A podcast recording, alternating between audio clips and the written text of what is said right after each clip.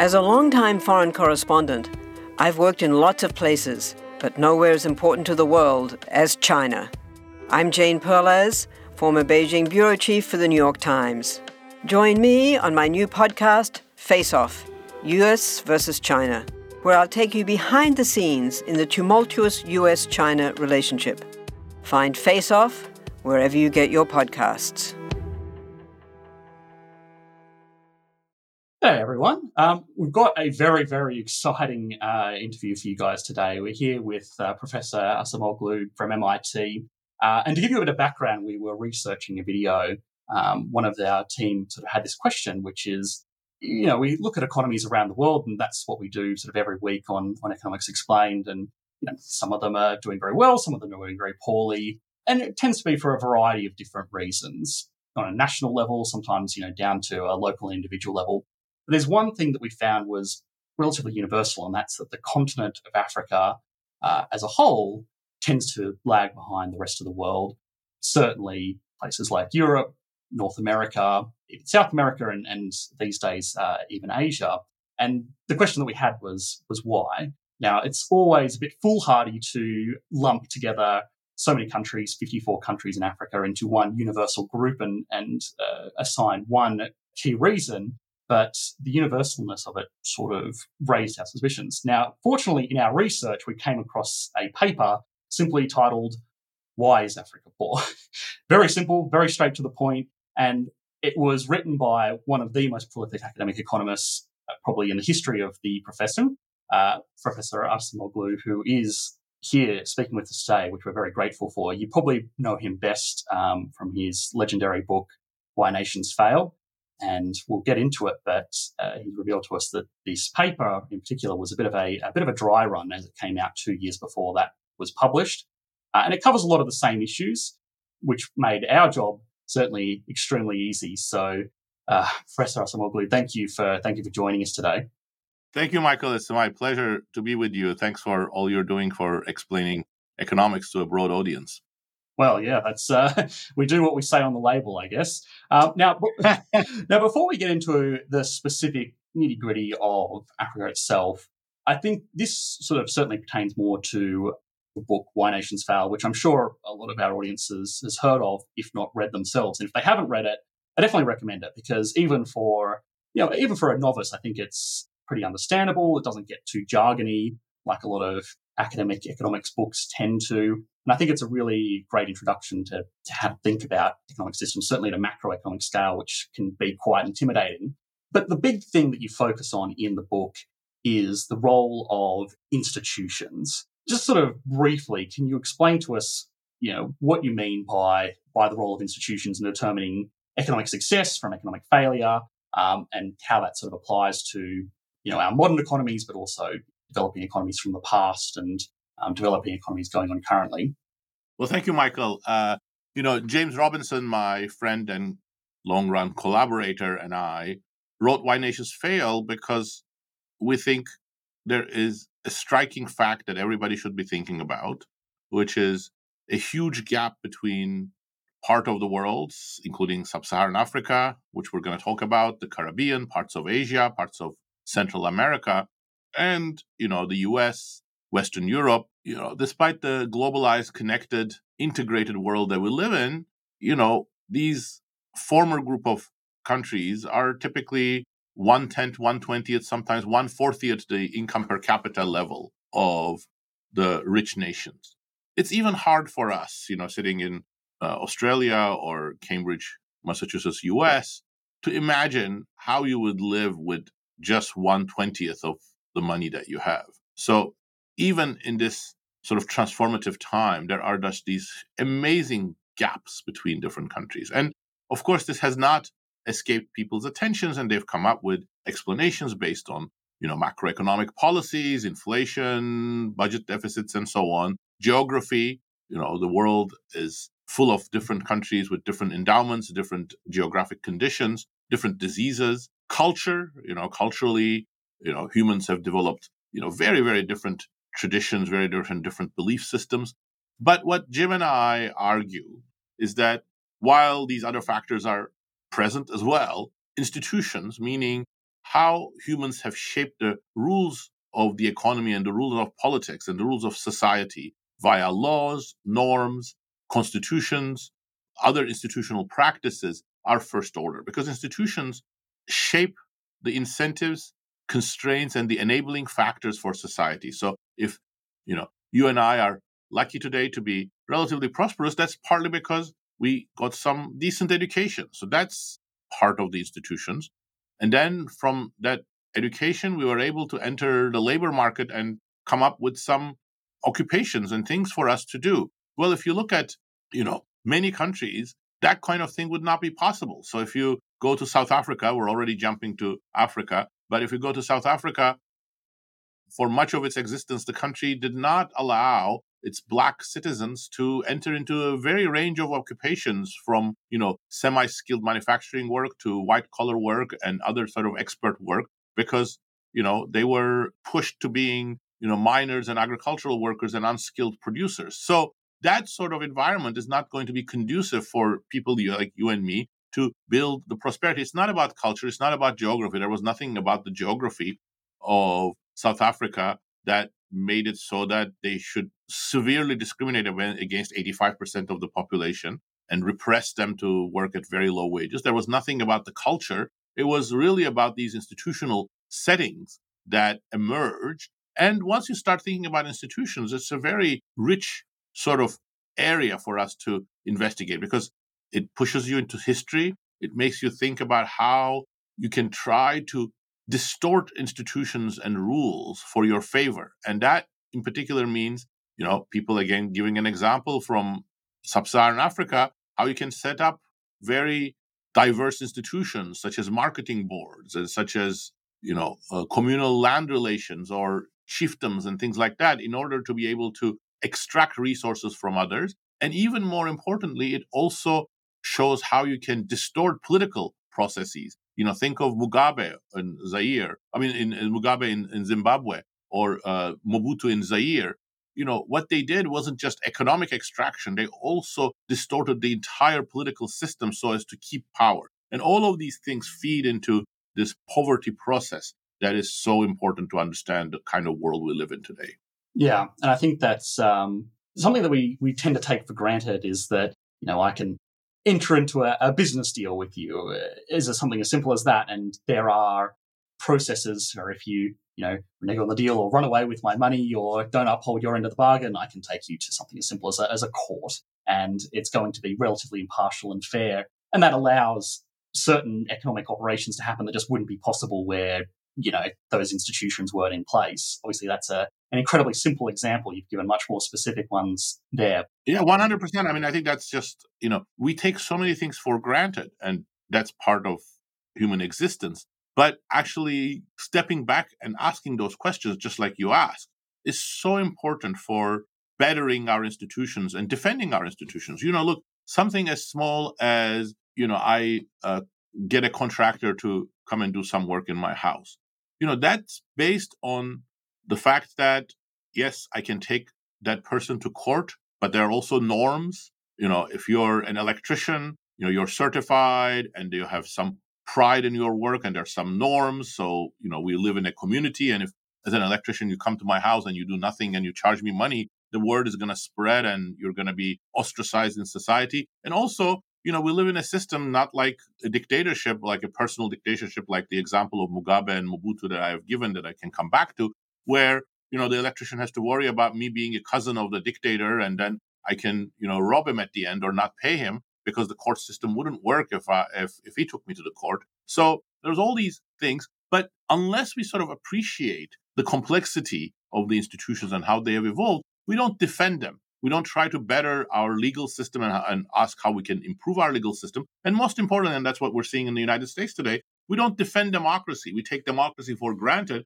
And when that happens, it's uh, it's much more fragile. It's more threatened by people who want to monopolize power.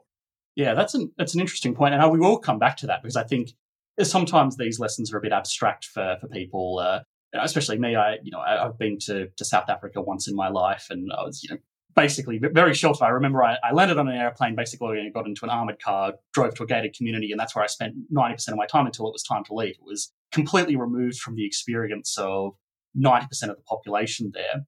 And the one other thing, a lot of people haven't even had sort of that experience. So bringing it back to, well, hang on, this is still a relevant lesson for, for us in our, our very privileged economies, I think is, is really important. But one thing I did want to ask is the, the lesson of the institutions, I think, is is really important. And I think it's really interesting. But I still come back to the fact that across Africa, it's it's almost sort of been a universal failure to develop these institutions. And I almost want to be like that annoying child that keeps on asking why. Why is it that this is so such a universal problem across Africa? Whereas, you know, in other regions around the world, there are certainly pockets of these failures, but it's not the universal experience. Now, one thing that you've sort of already mentioned and, and almost dismissed there is is geography.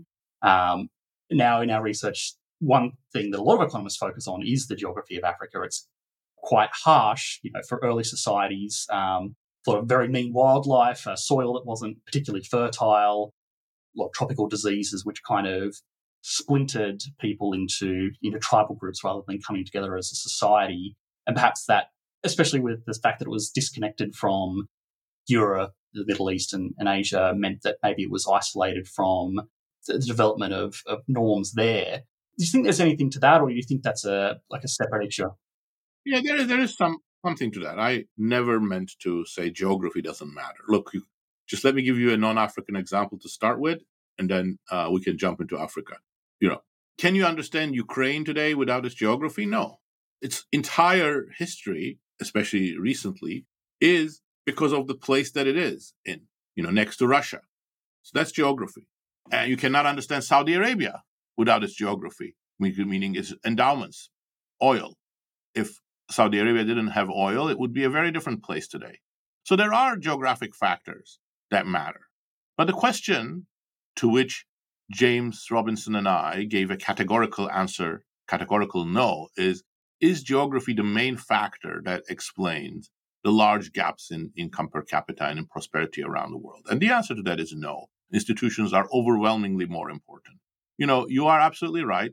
Sub Saharan Africa is really a jarring case of poverty, failure to develop economically, failure to, to build industry and prosperity. But there are exceptions. Botswana is one of the fastest growing countries over the last 60 years since its independence. And if you look at Botswana, it has all of the problems that others attribute to Africa. It is a landlocked country.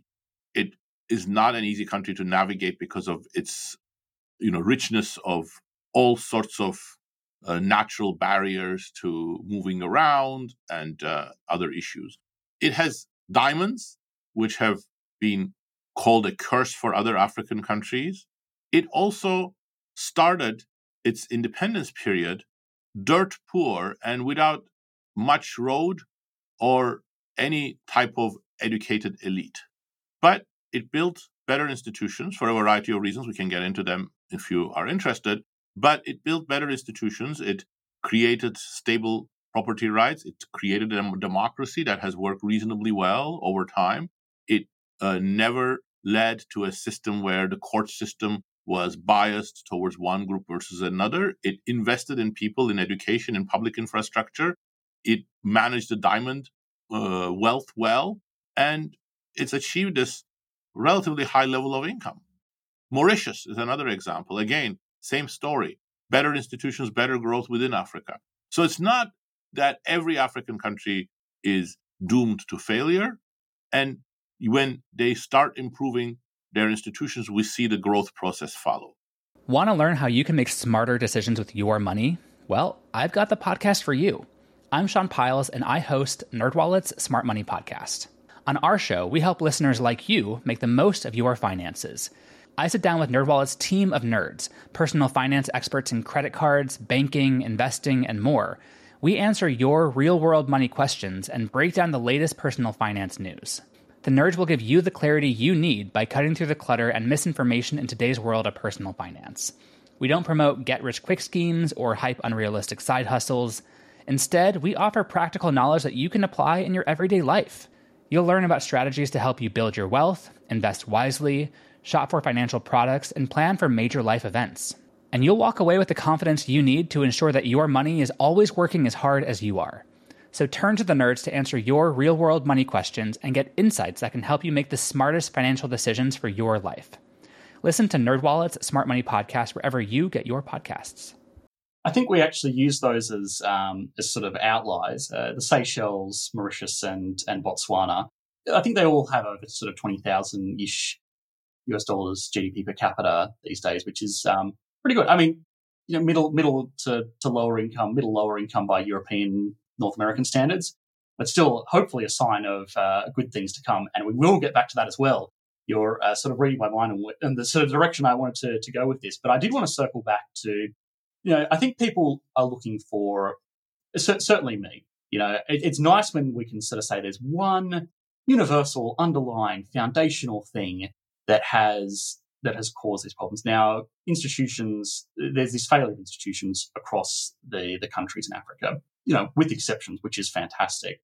If it wasn't that, why is it that institutions have failed so frequently in Africa, whereas in places like Europe, there's there's either sort of been relatively universal success or at least sort of pockets of success that have kind of uh, led to led to economic prosperity. Yeah, that's the one million dollar question, and indeed, exactly like you say, Michael, I have argued, and I argue that institutions are the most important factor for explaining Africa's relative poverty. It doesn't account for 100%, but it is the most important feature. That's simple. How institutions functions is a little bit more complicated, as we talked about, the ways in which they distort economic incentives and economic behavior. But the really complicated thing is why are institutions in a country today the way they are?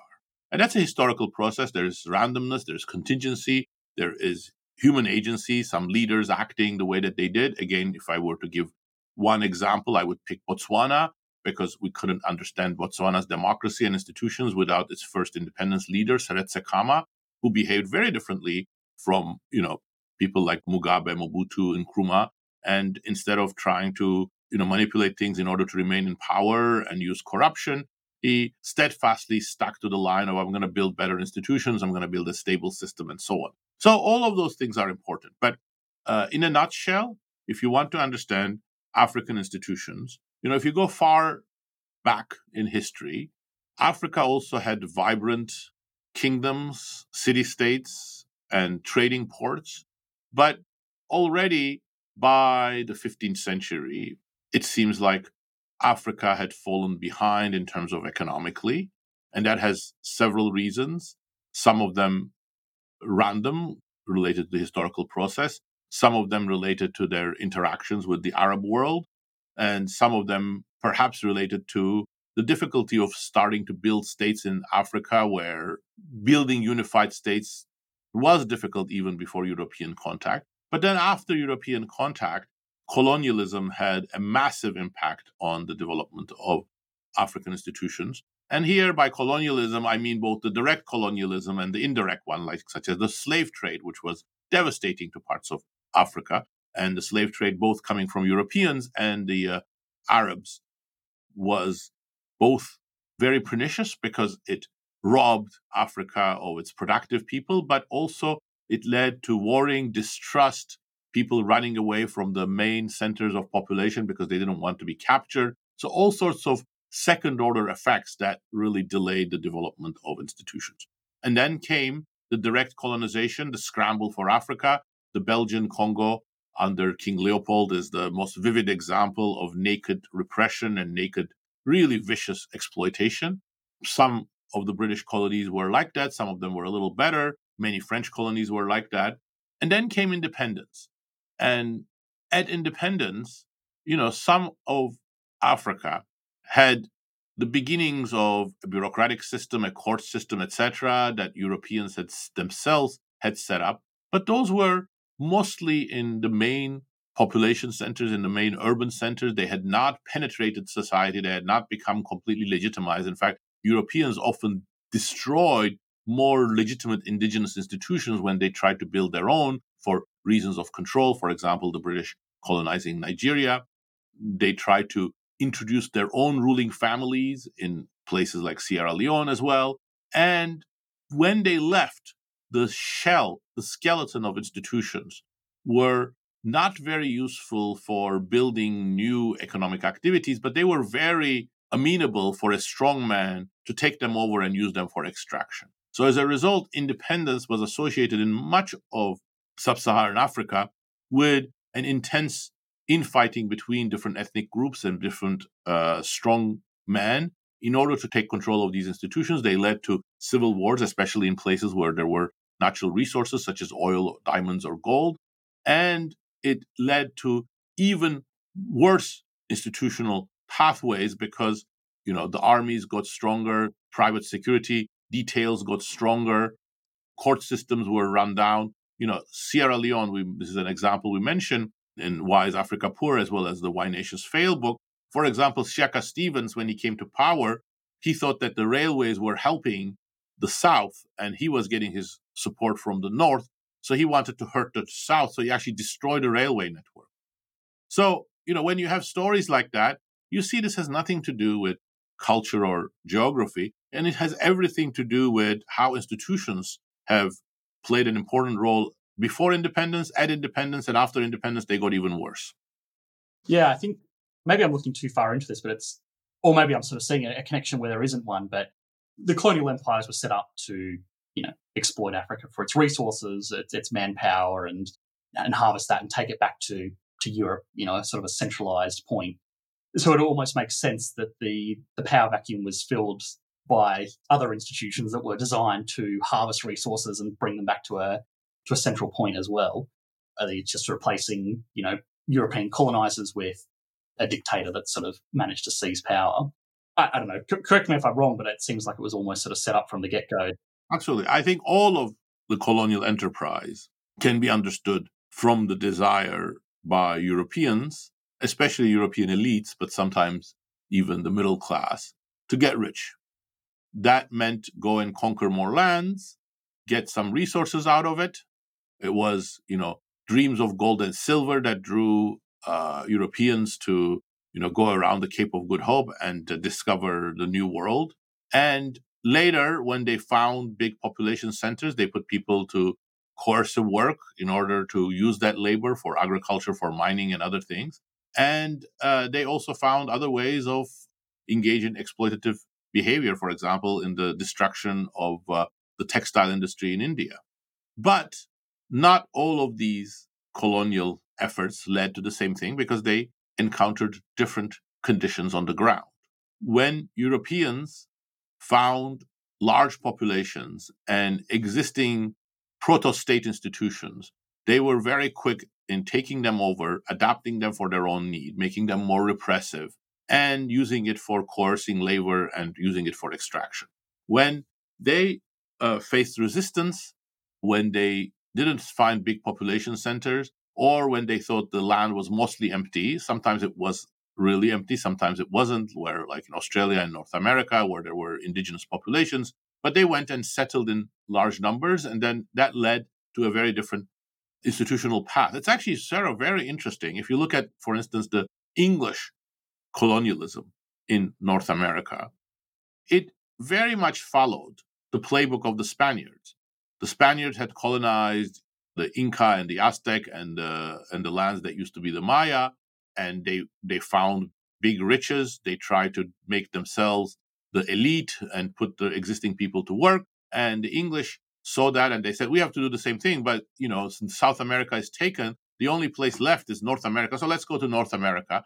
And they they formed the Virginia Company, and people thought that Virginia Company was going to make a lot of money, just like the Spaniards had made. So they started buying shares in Virginia Company, and it had the support of the Queen. That's why it's called the Virginia Company. And leading people from England became its officers, and they went to places like Jamestown, and then they encountered completely different conditions. They couldn't make the colonial strategy of the Spaniards work. So they tried different things. None of that worked. And at some point, they pulled out and they left people to start building self governing institutions. None of that happened in Africa because Africa was already densely settled in many parts, and uh, there were already existing state structures. And uh, disease environment meant that Europeans didn't want to go and settle there. So they tried to develop a much more exploitative relationship with, with Africa. Now, is it a complete coincidence that Botswana is the one country that has had uh, this explosive growth, this amazing economic performance since independence? Well, as I mentioned, there is human agency, there is luck, but also Botswana was completely secondary to the British Empire. They didn't really bother with it much. They didn't, you know, send their people there to set up control.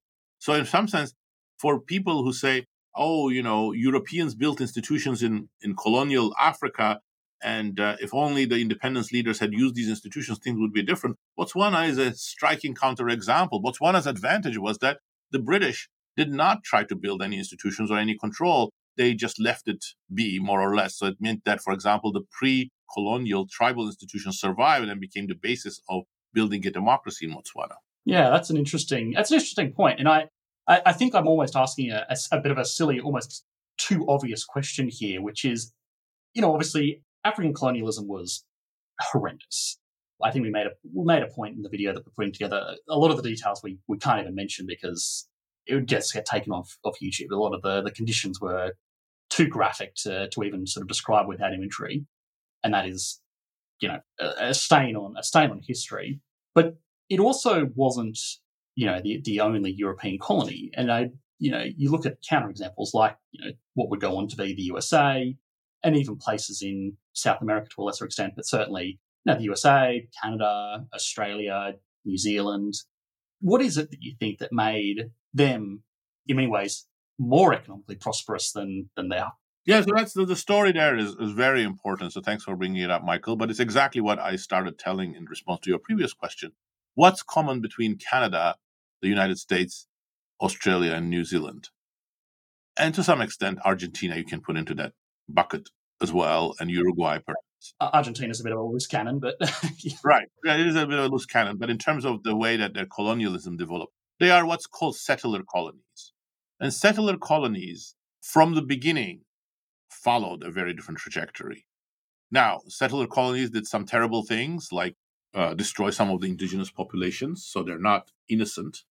But in settler colonies, for example, in the United States, what became the United States, against the wishes of the Virginia Company, people did not accept the coercive labor institutions that the, the colonialists, the, the colonial elites wanted to set up. So the Virginia Company's model was okay, we're going to go there and we're going to find a population and we're going to put them to work and they're going to work in mines and they're going to work in agriculture. They went there and there weren't enough people around. The only the native Indians in Jamestown uh, were both too few and they weren't willing to sort of work for Europeans because they were not, you know, they were essentially uh, at the non-settled stage. They were very mobile and very warring. So they they went off that. And then their second strategy was we'll bring indentured servants and we'll put them to work. They will be the second class citizens, and then we, the elite, the captains of industry and officers of the Virginia company, we're going to make money and we're going to enrich our queen and we're going to enrich our shareholders back in London. Well, so they brought the indentured servants, but that didn't work either because this was the open frontier.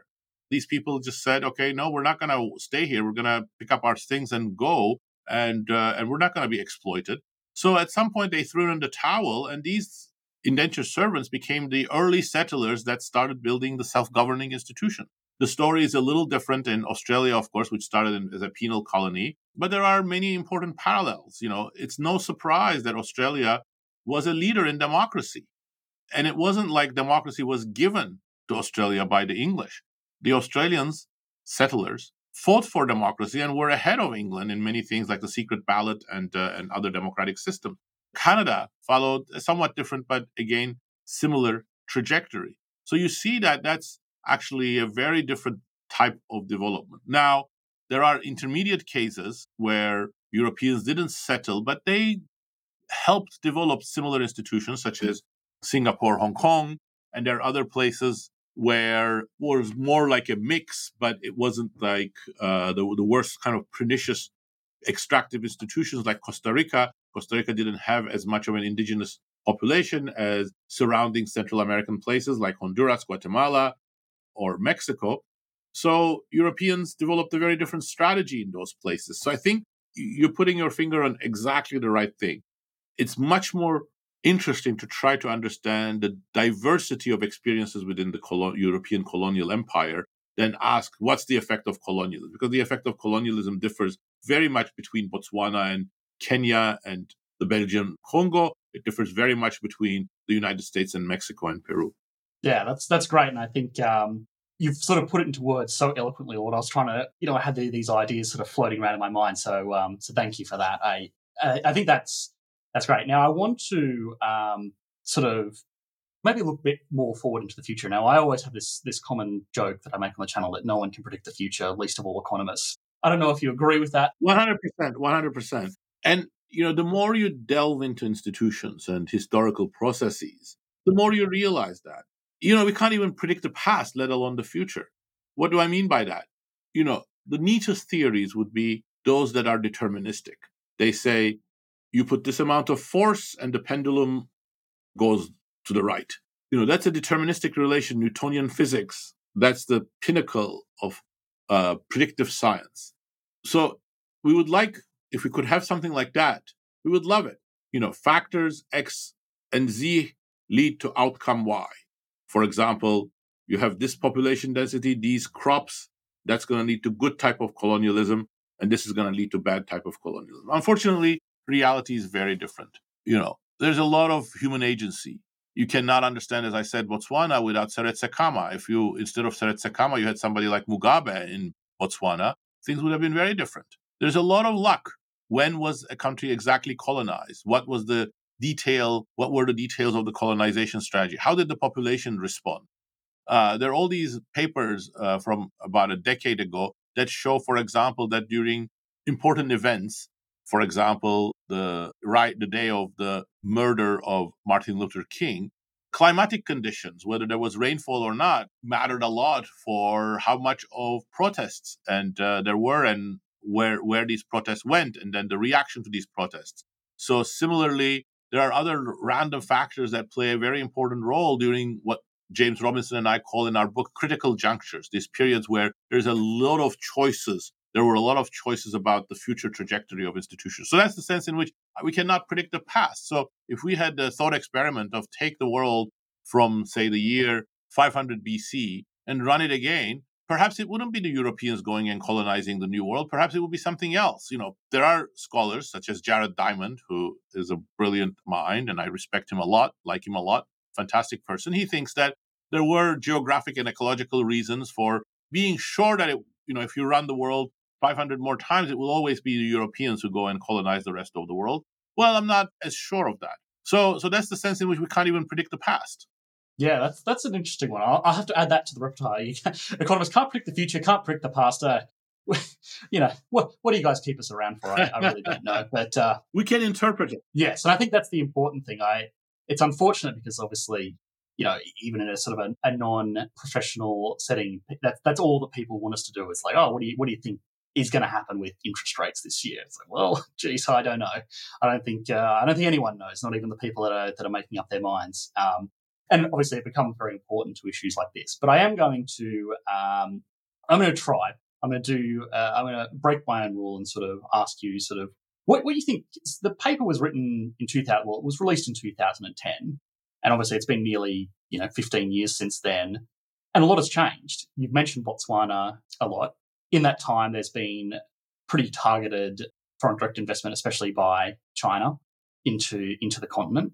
And there's also, unfortunately, been some negative developments, a lot of wars uh, in the Saharan region that we've sort of been covering on the channel. Uh, obviously, there's a lot of tensions at, at the moment um, around the Suez Canal. Eritrea's continued to, to have um, problems with, with Ethiopia. And there's a lot of good things happening, a lot of bad things happening. But overall, do you see the continent moving in a, in a positive direction since you, you know, released the paper, or, or are you not so optimistic? You know, I would say that there was a period when the continent was moving in a much better direction. Many more countries were becoming democratic. There was more reaction against strongman. You know, not everywhere. You know, Museveni was firmly in power and still is. Uh, you know, Mali never looked like it would be able to become a democracy anytime soon. But starting from around the time that I I began working on these things, you know, the 1990s, there was some optimism about you know Africa. South Africa made the most remarkable transition from apartheid to a full-fledged democracy. Uh, many other countries like Nigeria, Kenya, Ghana were building much better institutions, moving away from military control. And there was a flourishing of economic activity in parts of Africa in the 2000s. But I think we are going through the reverse cycle of the pendulum right now, and it's being helped by China. China first brought more of the bad kind of neocolonialism in Africa. And the term neocolonialism is controversial, and I'm not sure exactly what people mean by that, but it's essentially what I mean by interventionism to benefit itself at the expense of the people on the ground. The US has done that in the Cold War. You know, you cannot understand this very, very sorry state that the Democratic Republic of the Congo is in today without going to the Belgian colonization under King Leopold and without understanding the awful regime of Mobutu, which was very much supported by the United States and CIA. But China has notched that up, and especially at a time where the international community was encouraging Africa to build better legal institutions, better political institutions, control its wealth better, its natural wealth better. And and there are studies, you know, that are not conclusive, but they suggest that Chinese intervention in Africa has been bad for democracy. So I think this combination of you know weak institutions, Chinese intervention, you know the world in crisis because of food prices and other things, I think has been tough on Africa.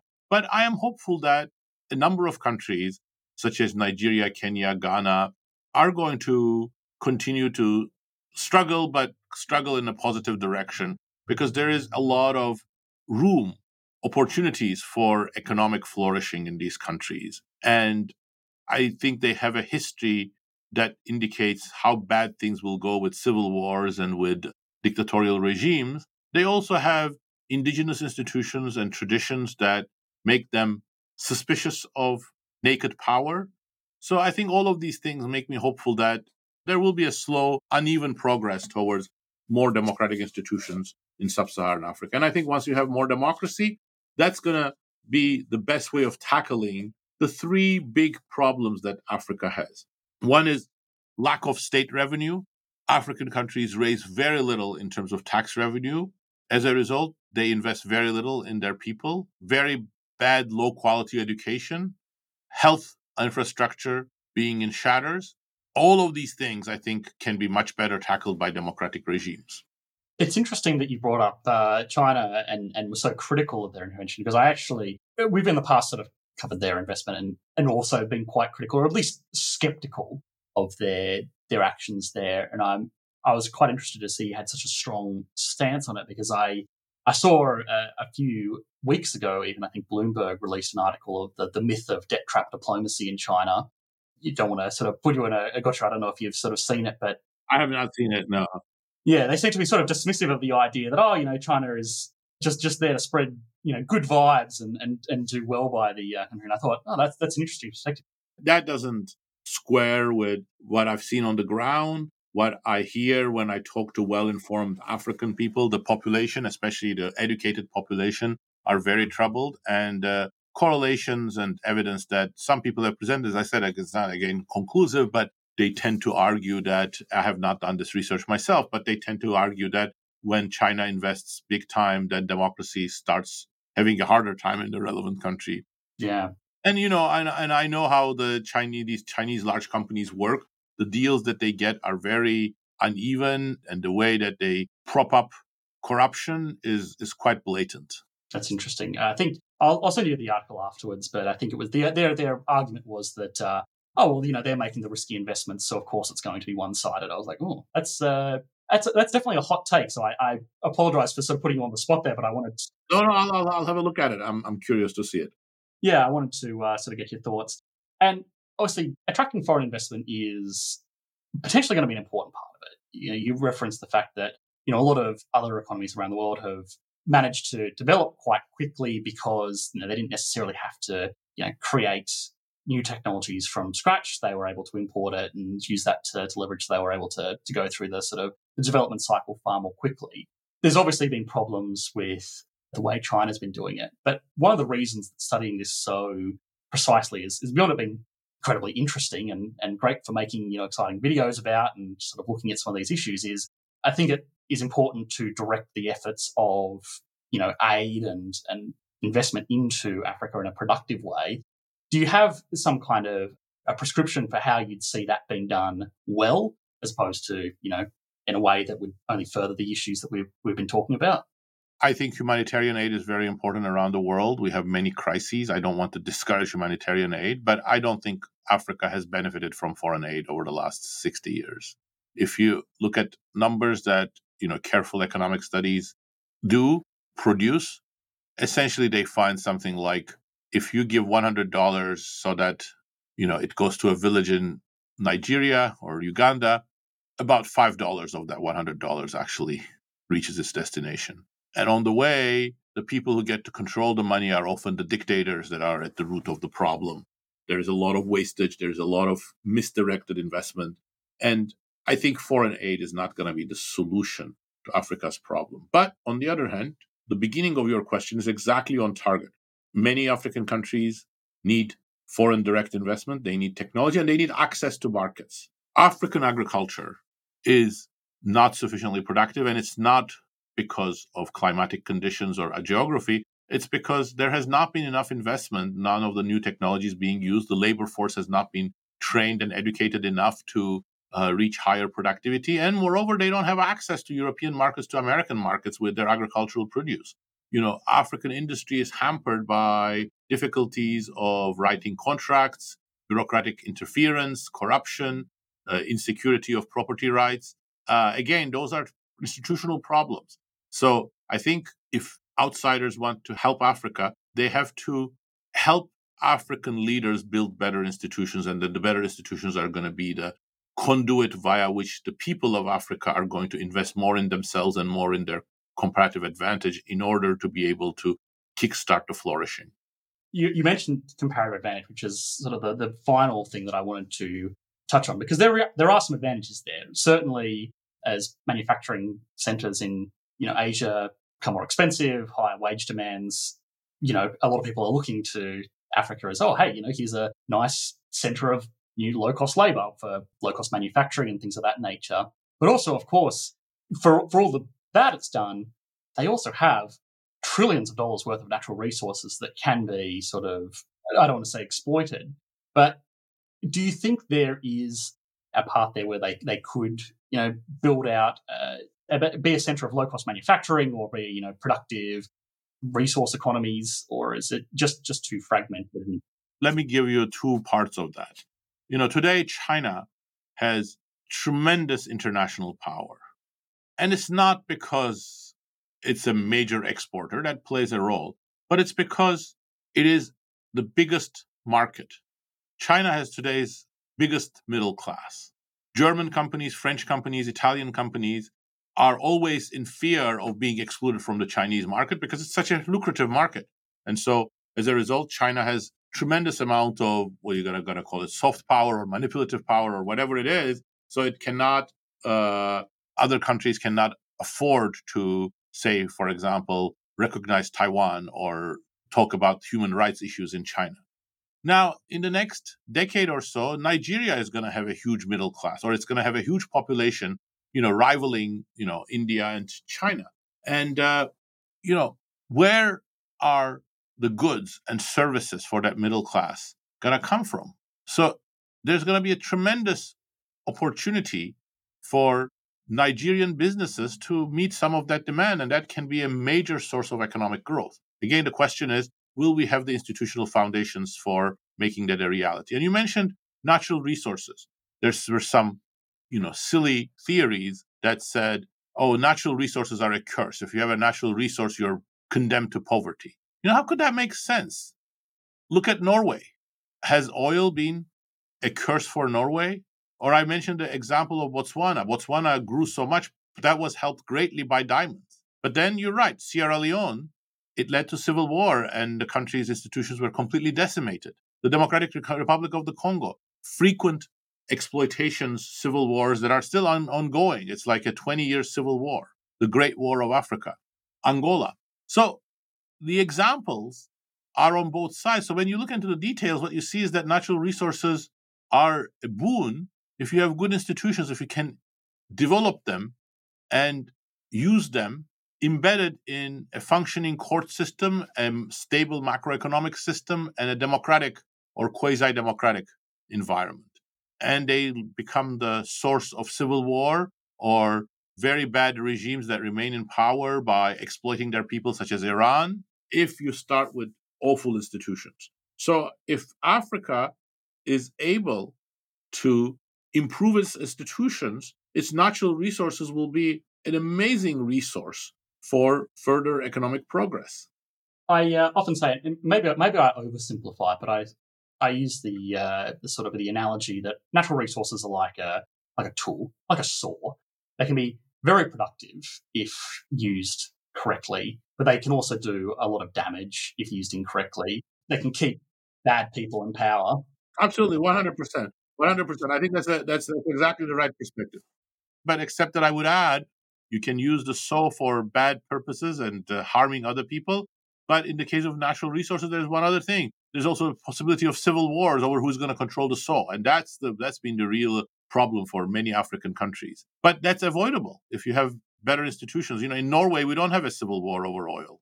Right. Yeah. And I, I think do you think there's any sort of merit to the fact that it's it's easier to sort of hold on to this absolute power if you do have something like natural resources that are that are an easy revenue source? So they, they tend to embed bad elements. Absolutely, one hundred percent. Look at you know Iran and Saudi Arabia. Yeah. Uh, you know, Saudi Arabia is doing okay because it has so much oil, but it has an awful, awful, awful regime that is really repressive, that has condemned its population to low education. It has consistently conspired with the worst parts of the clergy to brainwash and repress the population. But it can use these oil revenues to continue to repress the population and become even a local hegemon in the area. Iran. The Iran's regime is even worse than Saudi Arabia. And the only thing propping it up, that revolutionary guard, is oil revenue. Yeah, and they make sort of a, a Faustian bargain with uh, the, the, population. You know, we'll let you share in this revenue. You won't pay taxes, but uh, you know you got to toe the line. That's um, yeah, that's interesting. I think that's a better way of looking at it. That it's just it, it's generically a curse. It's it's a bad thing or it's a good thing. It's it's a, a depends thing, and it can it can make bad things way worse or or embed them, or it can make good things. You know, case of Norway, like Norway's just an amazing economy, but it's also been incredibly lucky with that. Yeah. Now I know we're almost uh, almost at time, and I don't want to keep you any longer than I absolutely have to because I know you're a very busy man. But I do want to ask one very broad sort of question just to top this all off, which is you know, there's been this general development in the world that, you know, economies, you know, from, from Europe, right, have gone from primarily agrarian to manufacturing to, to these big service economies. And we've sort of seen that it's been the, the logical progression. It started, you know, in Europe and, and North America. It's, it's taken place in a lot of economies in, in Asia, uh, even a few in, in South America. And that's generally sort of been a great thing. It's lifted a lot of people out of poverty. But just like there are officially or unofficially sort of classes within an economy.